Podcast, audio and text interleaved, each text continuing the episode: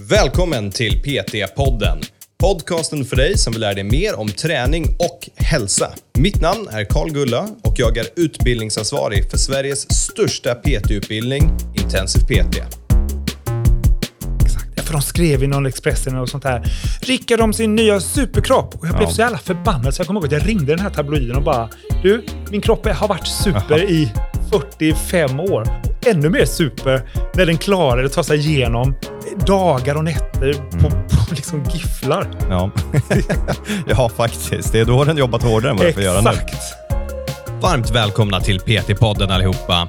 Idag har vi med oss Rickard Söderberg. Han är operasångare och har gjort en helt fantastisk hälsoresa. Och vi är väldigt ärade här i PT-podden, för han har inte velat gå ut i stormedia och berätta om det. Men när jag frågade honom, vill du berätta om det i PT-podden då? För han har gått vår PT-utbildning, sa han, det är det perfekta forumet för det här samtalet. Så jag tycker det här är hur coolt som helst och är väldigt tacksam över att du vill vara med Rickard. Jag hoppas du gillar avsnittet och känner att vi har gjort din superkropp rättvisa. Nu kör vi! Jävla lyxig så här utrustning ni har ändå. Vi har bra skit. Och med mycket så här färger och fint. Det börjar med, jag har också knappar som gör ljud där borta. Nähä. och att de är så här 80-talsfärger. Älskar det. Ja, men det är fint. Det är, PT-podden började ju ehm, med alltså, två små myggor som vi kopplade in i telefonen. Och så satt vi i bilen på väg till praktiska helger och sånt och kopplade in dem så, så satt vi och pratade. Det var liksom det enda sättet vi fick tid för det i början att faktiskt spela in avsnitten. Ja.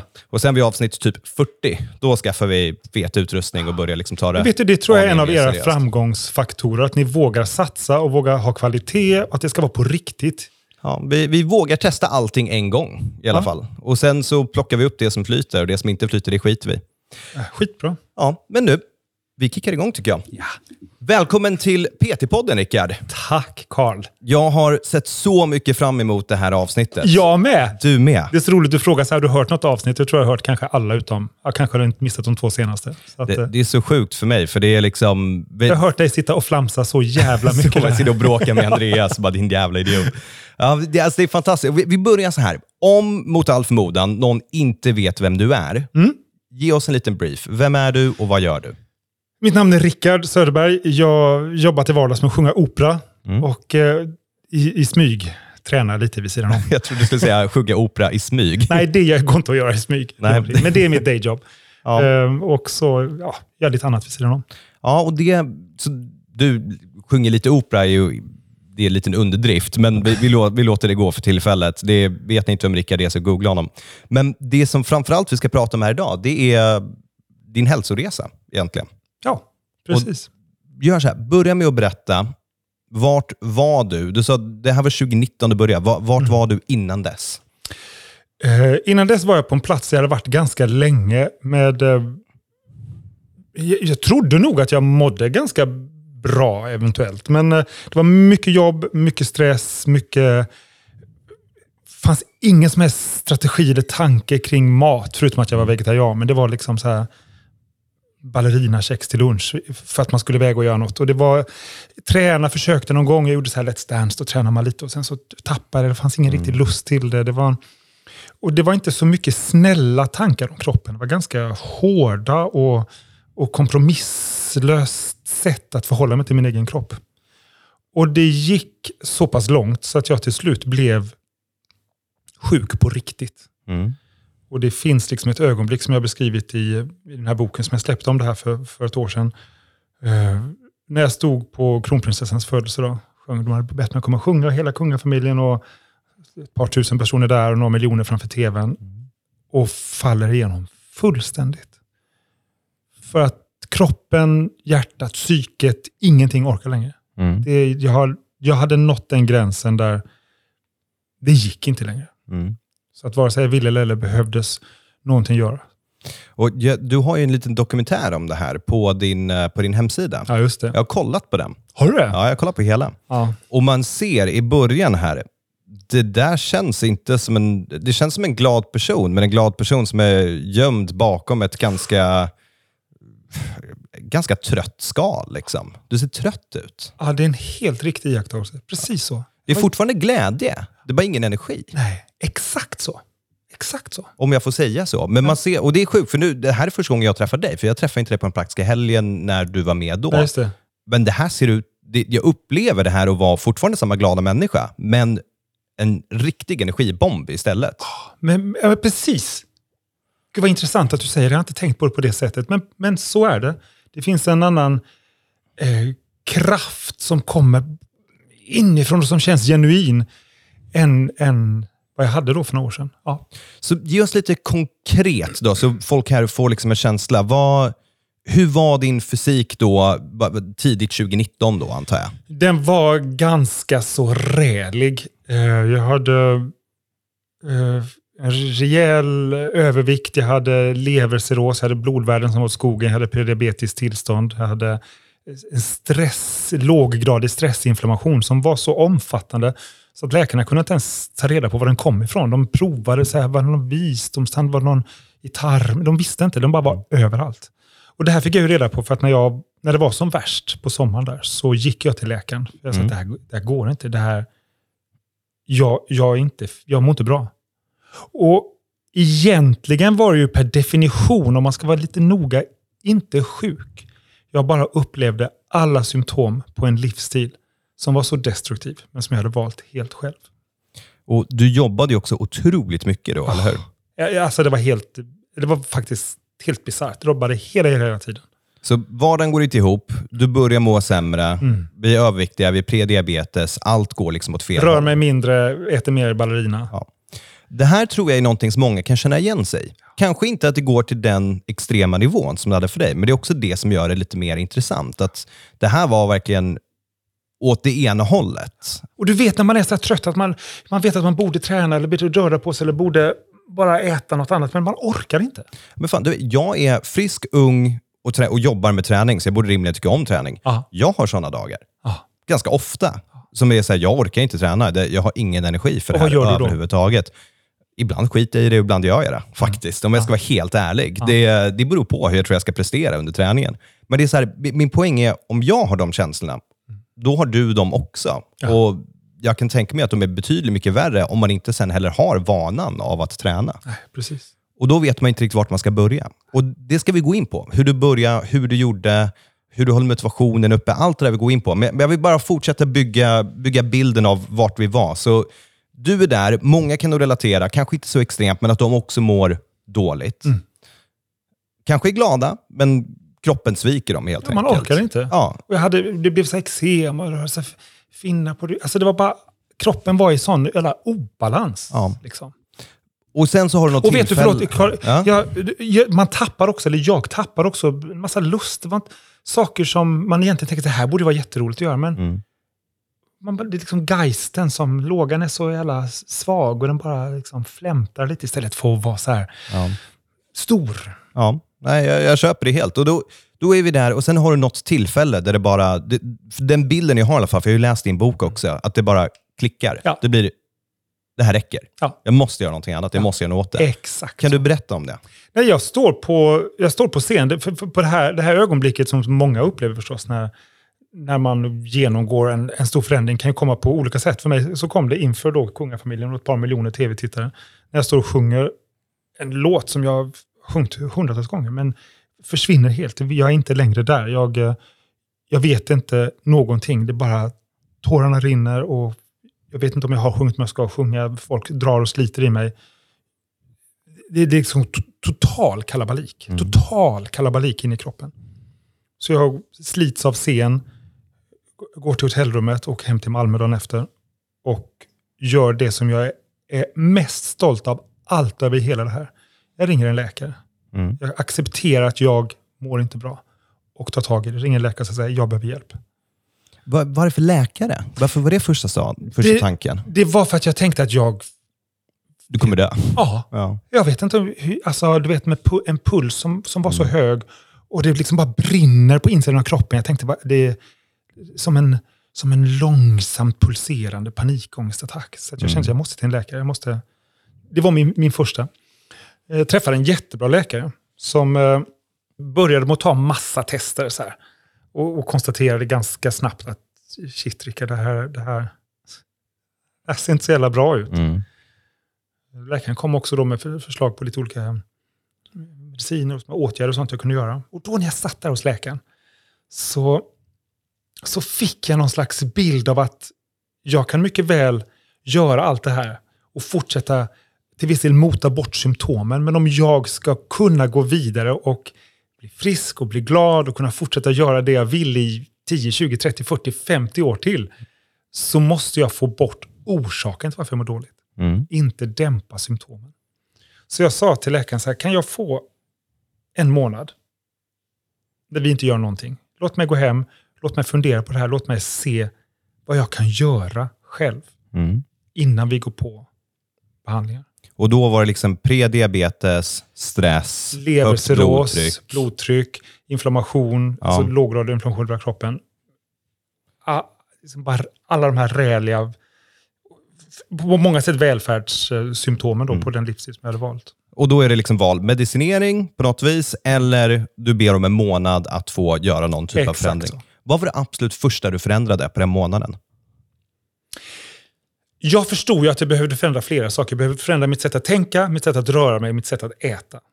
Och jag tänkte att jag måste börja ha den här kroppen redo för att röra mig och redo för att tänka rätt. Så att jag började med att förändra maten. Mhm.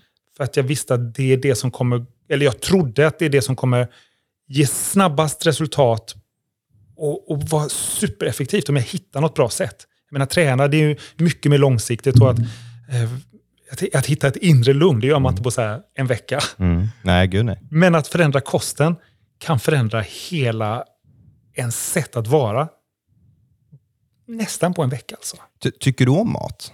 Du, du är matmänniska. Jag älskar och jag älskar älskar kakor, jag älskar gött och jag älskar njuta och ja, ja, ja, massor. Så okej, då- vad var det första du ändrade? Alltså var det så här, nu ska jag du, du liksom googla upp någon diet och bara poff? Eller var det liksom du bara, nej men nu ska jag skära ner på läsken? Var, var det små förändringar, stora förändringar? Det var en eh, 180 graders ganska Du körde på radikal. den? Ja. Och jag, jag visste inte riktigt var jag skulle börja. Så det första jag gjorde den första veckan eller veckorna gick hem och läste på, beställde böcker, läste avhandlingar på nätet, sova alltså timme efter timme efter timme efter timme på YouTube med olika gurus som kan olika Ja. saker. Så här, för, för att liksom hitta vad, vad som jag trodde. Och för mig så handlade det hela tiden om att hitta ett sätt som var så naturligt för mig som möjligt. För att jag, detta kan inte vara en diet som jag ska göra tre veckor. Mm. Detta ska vara for life. Mm. Så det måste funka och det måste vara njutbart. Mm. Och det som då till slut blev det som jag hittade till, som jag är väldigt glad att jag hittade och som jag har gjort sedan dess, sedan den här tredje veckan i juli 2019, eh, är att köra vegetariskt keto. Mm. Det vill säga inga ballerinakex, Mm. Ja, inga carbs. överhuvudtaget. Någonsin. Typ. Eller Typ. gör dig själv något liksom, tillstånd? Eller är det... Ja, inga, jag har inte haft en enda cheat dag. Inte Wow. en enda fusk, nej, för det har inte behövts. Men jag har lagt väldigt mycket tid på att vara kreativ i mitt sätt att hantera maten. Mm. Men det, för mig handlar det om att dra ner på kolhydraterna till ett absolut minimum. Mhm. Och käka massa proteiner, eh, massa fett och massa gött. Okej, så, så det var det absolut första du gjorde? Ja. Snacka om att dra till en rejäl handbroms. Japp. Och första veckan var ju fruktansvärd. Alltså att gå in i ett ketogent tillstånd, att börja med en glukonigenesis och börja drivas av ketoner istället för kolhydrater i kroppen är ju gjord för det. Vi är skapade för det. Det var det jag menar med att något som är så naturligt som möjligt. För hade det varit för 200 000 år sedan så hade det varit mest naturliga tillstånd av alla. Och det är det som jag älskar mest av allt med den boken som jag skrev, att eh, hela tiden dra parallellerna till oss som urtidsmänniskor. För att vi har ju inte förändrats någonting, det är bara omvärlden som har gjort det. Mm. Så att, att, eh, att hitta ett sätt att, att leva utan socker och, och vete och ris, liksom, i princip. Så jag vill göra en sak tydlig för lyssnarna här. Det, det vi gör nu, det är att jag- vill liksom inte att det här blir en argumentation, så här keto, inte keto, eller Nej, för nej, nej. någonting. Ja, det, det här är för lyssnarna. För någon kommer liksom bara, vad fan, det här handlar liksom om hur du har gjort för att förändra ditt liv. Exakt. Det är det som är det som står i fokus. Och det är det vi kommer försöka prata och fokusera om. Så Ja, du, och det, funkar, det är inte säkert det funkar för alla, men för mig var det en sån lyckoträff. Så det är bara, för andra så är det andra saker som är lyckoträffar. Mm. Man måste hitta sin väg. Men det är ändå så extremt första grej. Jag ändrade, jag, jag körde keto. Liksom bara, dag ett, kasta iväg alla kakor och rensa skafferiet. Eller? Exakt så. Sjukt att det funkade, att det höll i sig. Ja. Då snackar vi motivation. Ja, men min motivation var ju att överleva. Så Ja. att den var ändå förhållandevis stark. Ja. Okej, så vi är här i första liksom fyra veckorna efter du har träffat läkaren. Ja. Du börjar researcha massa grejer. Du Ja. ändrar din kost, du kör keto eh, och vegetarisk kost också. Och det blir ju naturligt, det blir ju färre kalorier. Det kommer hjälpa och liksom Ja, inte nödvändigtvis så mycket färre kalorier för att jag Okej. äter fortfarande väldigt mycket mat. Och under de här åren har jag inte vid ett enda tillfälle räknat en enda kalori. Oh, wow. För att jag har inte bantat. Okej. Banta tror jag är det kanske sämsta man kan göra. Ja, det är nog kanske inte det synsättet som man vill ha i resten av sitt liv. Nej, exakt. Utan jag har bara ätit massa mat och massa gott. Men ätit annat. Börjar du träna och röra på dig under de här första fyra veckorna någonting? Eller var det ja, bara lite, kost? lite smått så här.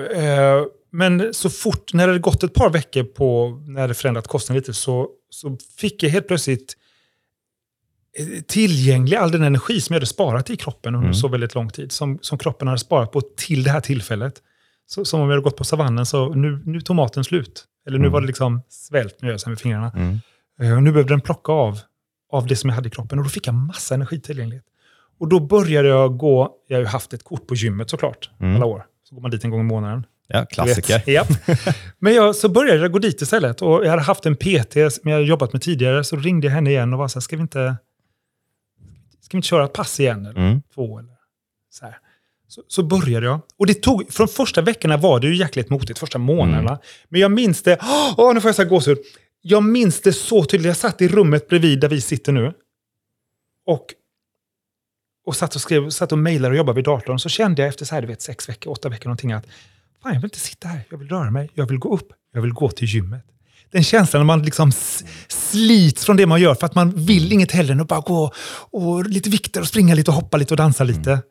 Så jag bara stängde ner allting och så bara poff, gick iväg till gymmet. Och det var en sån drömsituation. Och det är ju inte alltid man har den känslan. Men Nej, det är en fantastiskt cool känsla. var obeskrivligt häftigt. Ja. Och det hände under den tiden. Så då gör du allt det här, så går du till läkaren sen och Ja. de säger det går åt rätt håll. Läkaren tog tester igen.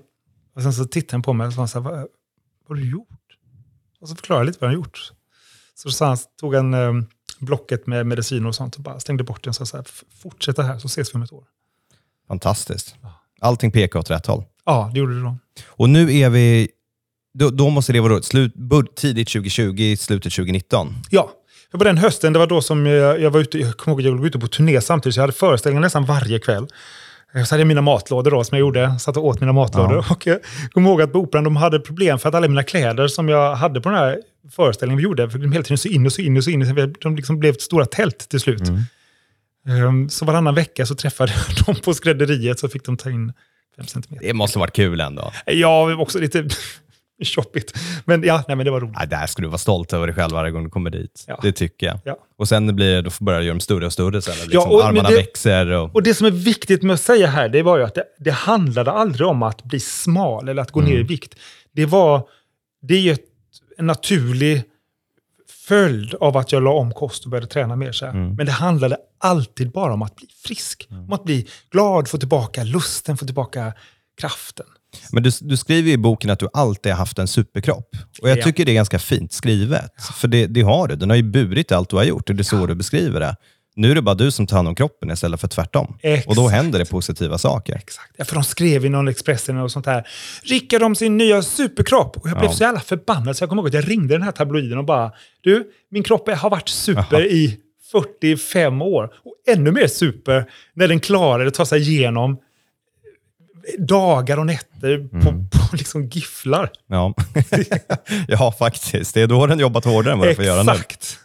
Ehm, så okej, så vad fortsatte du göra för förändringar då? För du, jag antar under de här fyra veckorna kanske du inte jobbade så mycket, eller? Eller jobbade du som en galning då Ja, jag också? jobbade då också. Alltså, vad fan. Nej, men, men det som jag sen har då försökt successivt göra, som har varit de stora grejerna, det är dels att fortsätta experimentera med kosten så att jag kan leka och, och ha det njutbart där. Fortsätta arbeta med att träna mer. Det kommer vi in på, kan jag komma in på och berätta också. Men också att försöka stilla den, den här det inre. Att, att inte säga ja till varenda jobb så att jag jobbar sju på morgonen till 23 på kvällen varje dag. Mm. Vissa dagar kanske jag får sluta klockan åtta.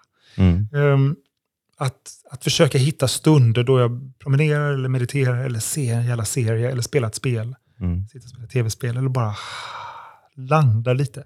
Du får det här att låta så enkelt nu. Jag ändrade om kosten och jag började träna lite grann och jag började säga nej till jobb. Ja. Var det så enkelt? Upplever du så här på efterhand? Det var faktiskt så enkelt. Anledningen till att jag tror att jag upplevde det förhållandevis enkelt var att jag märkte effekten av det så otroligt tydligt. Ja. Och då blir det ju lustfyllt. Alltså, när jag märker att, att saker blir roligare, att det blir lättare, att jag blir starkare, att jag blir gladare. Mm. Då, då, då, är ju det motivation i sig. Varför tror du att... För jag antar, hade du försökt göra något sånt här tidigare? Massa gånger. Varför hade det inte funkat då? då? Jag tror det inte hade funkat för att jag hade inte löst det med kosten för mig. Okej. Du hade bara ändrat träningen, börjat röra på dig mer, Ja. men inte kika på din kost. Exakt. Mm. Exakt. Jag, jag, försökt, jag hade försökt, men jag hade inte, jag hade inte skaffat mig all den kunskap som jag behövde. I Hela, oavsett om jag ska träna eller meditera eller, eller äta så tror jag att kunskap är... Alltså ju mer jag vet, ju mer jag kan, ju mer fakta jag har, desto mer jag har läst på, Mm. desto enklare kommer det bli och desto skickligare kommer jag bli på det. Mm. Men det vet vi också nu när när vi läste intensiv, alltså PT-programmet. Mm. Så man först vad fan ska jag den här biomekaniken? orka?" Men ju mer jag kan, desto bättre kommer jag känsla. bli på det jag gör. Ja. Så att eh, den här gången gav jag mig tid att verkligen läsa på. ja, så vi är här då tidigt eh, 2020 och du börjar ändra kosten, du börjar fortsätta läsa på, du går en PT-utbildning Ja. och du tränar och rör på dig. Ja. Och jag försöker röra på mig på ett lustfyllt och, och roligt sätt. Inte, "Ugh, jag, jag har inte varit sån här, nu ska jag bänka 120... Utan det, Mm. jag försöker gå på lusten. Det känns Mm. roligt. Skitbra musik i öronen, lite kul kläd. Alltså förstår du? Lite Ja. så här lökigt, men för mig blir det roligare då. Jag säger, vi, vi har ju precis gjort ett pass du och jag. Du har ju hållit Ja. ett pass här ute i ängen utanför där du bor. Det har Ja. varit en massa vänner där och folk. Och jag, och jag fick, blev en ärad, ärad gäst att jag fick följa med, vilket är Hur superkul. kändes det? Superkul. Alltså det var, jag sa det efteråt till dig, att det här var träningsglädje. Det här var bara, liksom uppvärmningen står det bland annat. Jag, jag har en bild på det, så jag kommer lägga upp på våra, sociala medier sen. Det är Phoebe Run. Ja. Springer runt. Ge, spring runt och ge någon en high five. Alltså Ja. sådana grejer. Det är superkreativt. Det, det är bara glädje till att röra på sig. Exakt. Och Det här tror jag är något som man kan glömma bort om. För vi har ju liksom, när vi pratar träning, och om man har lyssnat på våra andra avsnitt, typ eh, allt du behöver veta om hypertrofi, hur du får större muskler, liksom vad de här träningsprinciperna vi har. Och det, det är ju relevant. Men om träningen inte är kul, då, är, då kommer du inte göra det. Om träningsglädjen saknas, då kom, det spelar ingen roll hur optimalt allting är. Och det där var skitkul. Ja. Hur, hur gör du för att hålla det skitkul? Vi hittar på nya saker. Okej. Vi har bra musik, vi har teman. Tv-spelsteman förra veckan, nästa vecka ska vi ha Zombie Apocalypse. Så vi ska liksom jagas av zombies bara i, i fantasin. Men ändå, det Mm. blir liksom roligare än att bara 50 squats. Ja. Det, det finns en app som heter Zombies Run. Du kan I sätta know. på åt alla. Älskar det är den. så kul. älskar den. Ja. Springer man runt och blir jagad av zombies blir det högt i hörlurarna. Exakt. Det är jättehäftigt. Ja.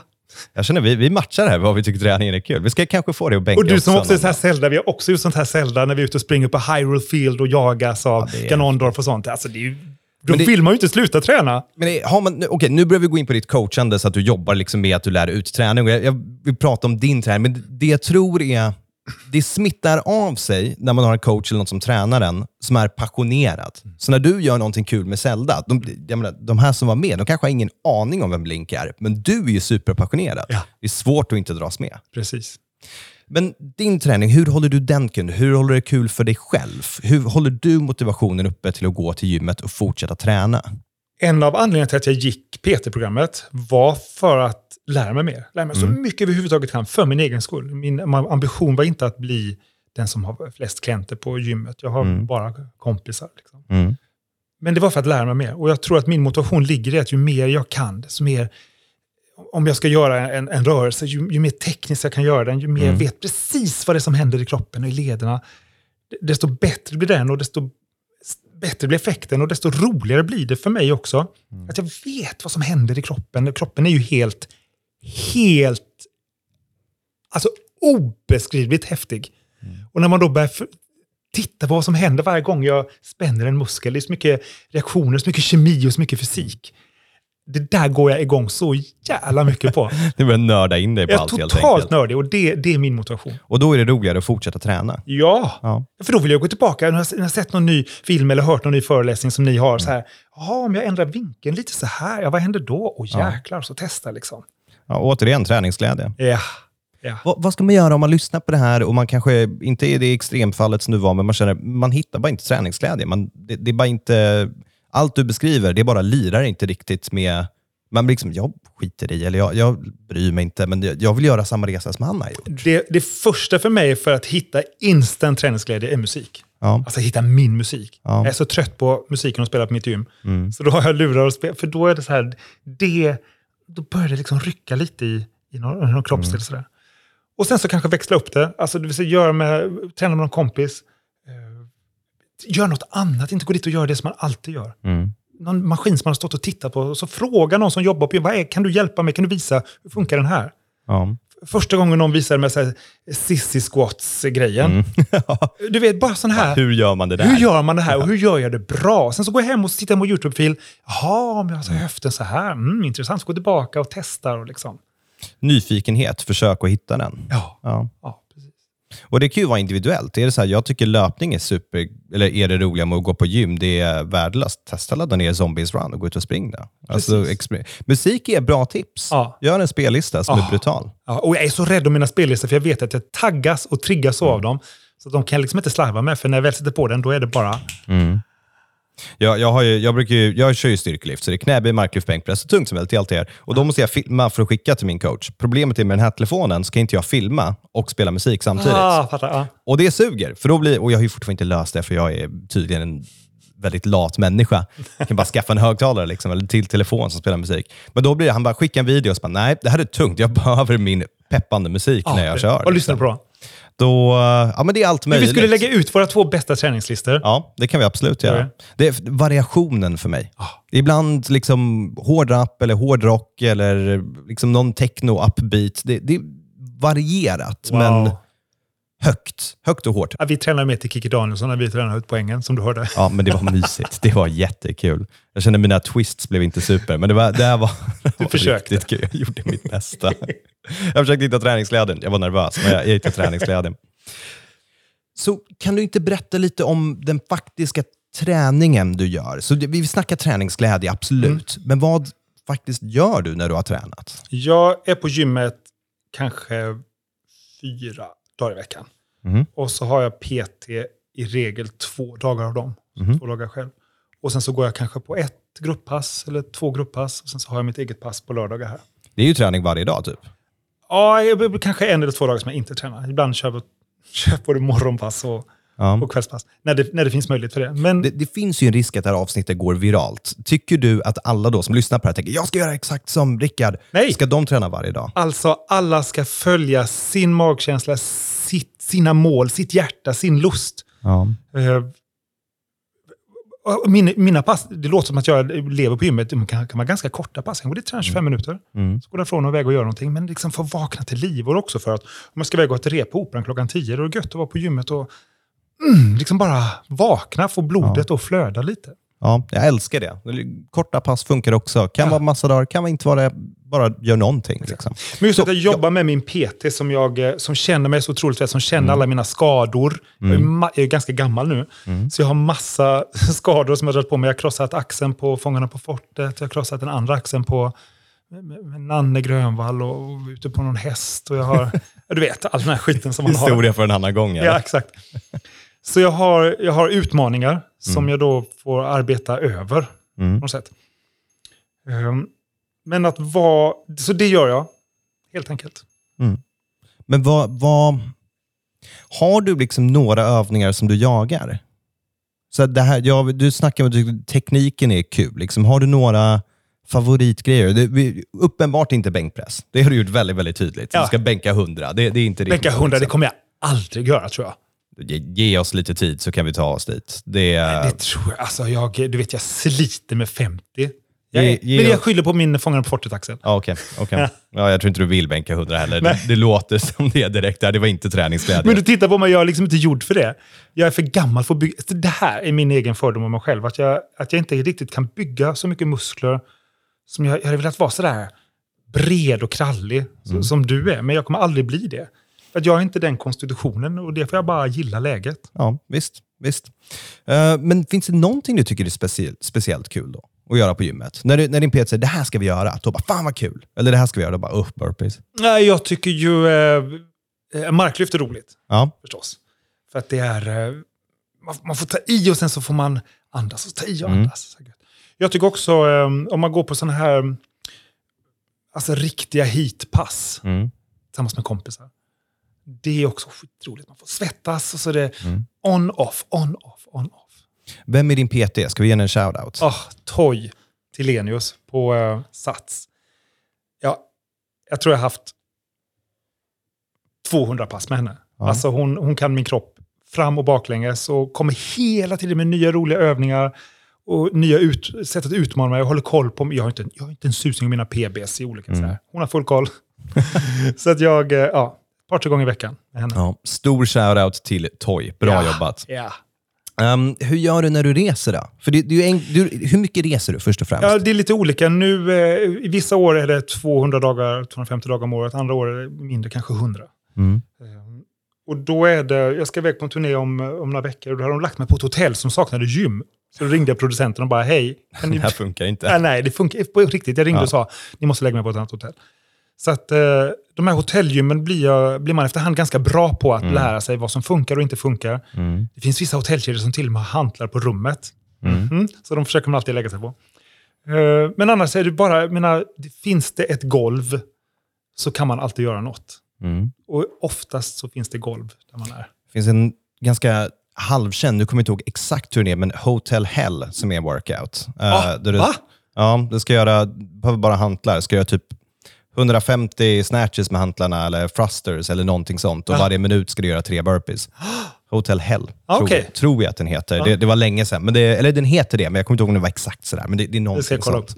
Ja, Men för det, det är ju en utmaning att man inte har sitt vanliga ställe sådär. Men det går alltid att lösa. Ja. Man ska bara prova. Och sen så är det inte så mycket utrustning där, men finns det bara någon tyngd och man har en vägg att slänga sig mot, eller vad, vad man nu vill. Liksom.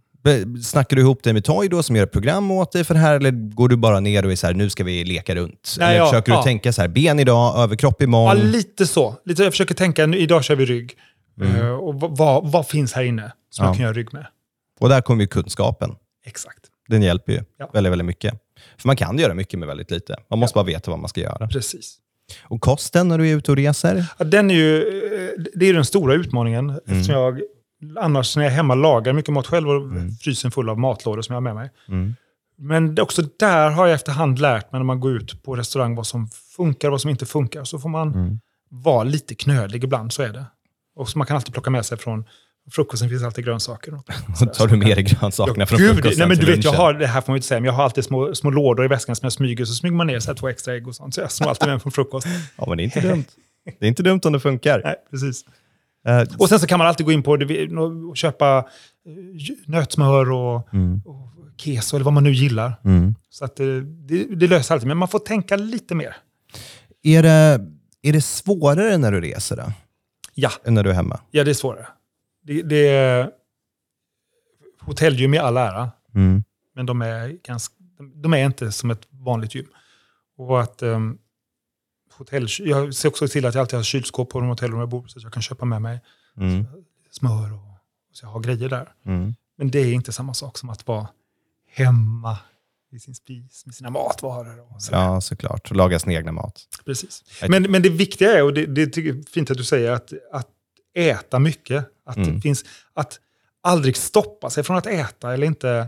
För mig är det så otroligt viktigt att det aldrig hamnar i ett sånt här förbjuda eller hindra eller gubevars bantarträsk. Mm. Det, det finns de som, som, som är, kanske är obiaster eller på olika sätt behöver för sin hälsas skull tappa vikt. Men, men många av oss i den här bantningshästen som finns kanske bara behöver äta lite annorlunda och tänka på vår kropp på ett lite annat sätt. Du, du säger det, men du har ju i stort sett förbjudit carbs för dig själv. Eller? Jag, jag, har, jag skulle snarare säga att jag har öppnat en helt ny värld för Mhm. mig själv. Och visst, jag äter inte carbs, men Förr i tiden så var det så här panik för det minsta lilla fett. Eller, Ja. så här, och nu, nu frossar jag i mat, äter mat och äter. Vi bakar jättemycket och vi... eh, eh, vi den, den fråga som jag får flest gånger av alla, alltid, det är fråga som säger, men vad äter du då? Eftersom vi äter så här, det finns inte en eftermiddag när vi inte har någon liten, eh, liten kaka till kaffet och så här. Som vi då har bakat, men det är ju ketobak då. Så nu äntligen har jag och Anders samlat alla våra, alla våra recept. eh, Och jag ska se till att alla ni får så här specialdeal. Oh. Och Boken, november kommer. En kokbok. En kokbok, receptbok. Gud vad kul. Inte ens en PT får specialdeal, jag lovar. Oh, det vill vi ha. Ja. Det blir super. Den här frågan jag funderar på. Du har gjort en stor livsstilsomställning. Mm. Blir det tråkigare att jobba då, när du reser? För jag, för jag tänker förut, Mm. så här, då kanske det var långa middagar. Liksom bara nu, det, här, är- det här är min bias, okej? Men kanske långa middagar, man dricker mycket, det vill säga med, operan, liksom man, det är mycket sånt, kanske mycket fest. Och vänta, jag får höra, vad har du för bild av operan nu? Ja, men jag, eh, okej, kanske inte näs- nödvändigtvis opera, men showbusiness. Ja. Att det blir mycket fester, mycket sånt där. Det, det är väldigt... Det är ett liv där det är ganska enkelt att uh, overindulge, om man säger så, i allt som finns. Mm. Har det blivit tråkigare att vara del av den världen nu när du har gjort de här förändringarna? Jag kommer göra dig så besviken nu. Du kommer säga att det är mycket roligare, eller hur? Nej, att vara operasångare är det mest asketiska liv du kan tänka dig. För att det är en sån oerhörd fysisk påfrestning att göra en föreställning. Så att man tänker som en elitidrottare. Mm. Alltså popstjärnor eller vad de nu gör som går runt och festar och så här. Det finns inte. När föreställningen är över så går man hem och lägger sig för att kunna vara frisk i rösten till dagen efter. Ja, Så den, den, en, den utmaningen som operasångare har är att man kanske inte kan äta så mycket innan föreställningen. Så när föreställningen slutar klockan 11, då vill man äta. Mm. Men då gör man det. Ja, det är bra. Men Då det gör man det. är all, alltså, jo, det finns väl någon som tar ett glas vin. Mm. Men alltså, vi har ett ganska tråkigt liv på det sättet. Men resten av ditt liv runt omkring, för du har ganska stort socialt umgänge och gör mycket Ja, det är en del fest. sånt, Du ska ja. på fest ikväll. Jag ska på fest ikväll, ja. Ja. Har sånt blivit tråkigare då, med den här livsstilsomställningen? Eh, nej, alltså öl drack jag inte innan heller. Dricker jag inte nu heller. Vin drack jag inte innan heller. Men alltså, det här får man inte säga med sprit. Det är ju inga problem med keto. Inga carbs i, Ja, sant. i gin. sant. Ja, då finns det kvar. det var en loophole. Ja, exakt. Champagne också, för det är allt sockret bortjäst. Ja. ja, men då så. Så om man tänker återigen, för Alltså jag är ju ingen, alltså jag är ingen så här eh, or- ortorektiker som är en slags, eh, nu ska jag bara leva på, på fallfrukt. Liksom. Ja. Utan jag försöker hitta ett sätt att njuta, men som funkar för min kropp. Men det är så lätt att få den bilden av personer som... Det är liksom det vanligaste som jag får. Du är ju en träningsmänniska. Du kan ju inte dricka öl eller äta en hamburgare. Liksom. Mm. Jo. Och då är det så här, det är därför jag tränar. Exakt. Jag tycker det där är nice att kunna Ja. göra. Ja. Och sen är det många som inte gör det. Så det är så här, låt alla ha sitt egna liv och göra vad de vill. Liksom. Men bilden av när man sitter där på soffan och tänker, jag vill göra en livsstilsförändring. Jag vill göra något. Ja. Men man kanske tänker, gud vad tråkigt mitt liv kommer vara sen. Nej, nej, nej, nej, nej. Det är den jag vill försöka få fram. Så där, Men det är det jag menar med att vi äter det är tårta varje dag. Ja. Och jag skojar inte nu, utan det, vi gör det. Det är bara jag som inte snappar upp på den, för jag är ingen tårtmänniska. Ja, det är här, därför wow. du inte går igång på den. Ja. Jag fattar. Det är det som är grejen. Det är choklad, kakor och chips. Ja. Men tårta, aldrig. Även om det är choklad, tårta och chips på tårtan. Då. Jag fattar. fattar. Ehm, så livet är fortfarande kul. Ja. Tvärtom, det är ännu roligare. Ja, ja, det är det faktiskt. För att också att mat inte är förknippat med ångest. Utan Mm. mat är förknippat med något lustfyllt, med något härligt som jag kan njuta av. Att jag försöker så gott jag överhuvudtaget kan att stressa lite mindre. Jag försöker med all uppbådlig lust att röra på mig och träna mer. Och då blir ju allt det andra, arbete och familj, Mm. då blir också det lite, det blir en, en, en synergisk effekt av en positiv spiral. Mm. Då, då har jag egentligen bara två frågor till som jag vill ställa. Det, det ena är, statistiken är att väldigt många som går ner i vikt går upp i vikt igen. Mm. Det här var 2019. Mm. Nu är det 2022. Mm. Och man, man ser, liksom, jag, tycker inte vi ska fokusera in oss på viktförändringen. Den är stor. Du har gått ner mycket i vikt. Men det är inte det som är fokus här. Utan det är du har energi och du mår bra. Mm. Hur, men de flesta går upp igen. Jag tror att man går upp i vikt igen om man bantar sig ner. Ja. Om man, om man liksom, nu ska jag uh, få bort det här och, och man hindrar sig saker. Man kanske sabbar sin ämnesomsättning för att man slutar äta. Man, äter för, man får för lite energi i sig, för lite kalorier helt enkelt. Mm. Eh, och då, då är det ju dömt att misslyckas. Då blir det en ond spiral. Att till slut måste äta mindre och mindre och mindre och sen så blir man så tröttare och tröttare. Medan jag har, alltid, jag har ätit mer och mer och mer. Mm. Jag har ätit annat. Uh, tappade, uh, då när, det var ungefär 50 kilo jag tappade den hösten. Uh, och nu har jag hittat en balans där, jag, där kroppen är så här, det här jag är hemma. Jag är inte trådsmal, jag är inte jättestark, jag är ingenting, jag är bara helt vanlig. Mm. Men kroppen är så här, ah, här är vår balans. Mm. Så nu är den nu är den där, den där den vill vara, där den har velat vara hela tiden, men jag har inte låtit den vara. Jag, jag har en till fråga. Ja. Och gå, gå tillbaka till jobbgrejen med ja. operan. Ja. Är det inte en stereotyp att folk som är större sjunger bättre? Är inte det en viss stereotyp? För Vi... den måste folk ha tänkt nu när du har gått ner vikt. Han kanske ja, inte sjunger lika och Faktum bra. är att jag var rädd själv när jag, när jag tappade. Jag tänkte, shit, kommer jag tappa rösten nu? Men rösten bärs ju upp av muskulatur. Och är jag väldigt stor har jag en stor inre muskulatur, för det behöver jag för att mm. bära upp min kropp. Om jag då istället tränar och håller mig lika stark så bärs rösten fortfarande upp. Och faktum är att jag tycker att den, rösten på många sätt har blivit bättre och fräschare för att jag är piggare i kroppen. Men det är klart det finns en bild av, eh, en gammal bild av så här, mm 50 och 60-talet när, när alla mm. var som Pavarotti, när han var som störst. Så här. Och, och, den bilden är lite, tillhör den gamla, gamla skolan. Om man tittar ut på operasångare idag, så det är de jag träffar på. När du var nere här och tränade, mm. hälften av de som var där är ju operasångare. Jaha. Ja.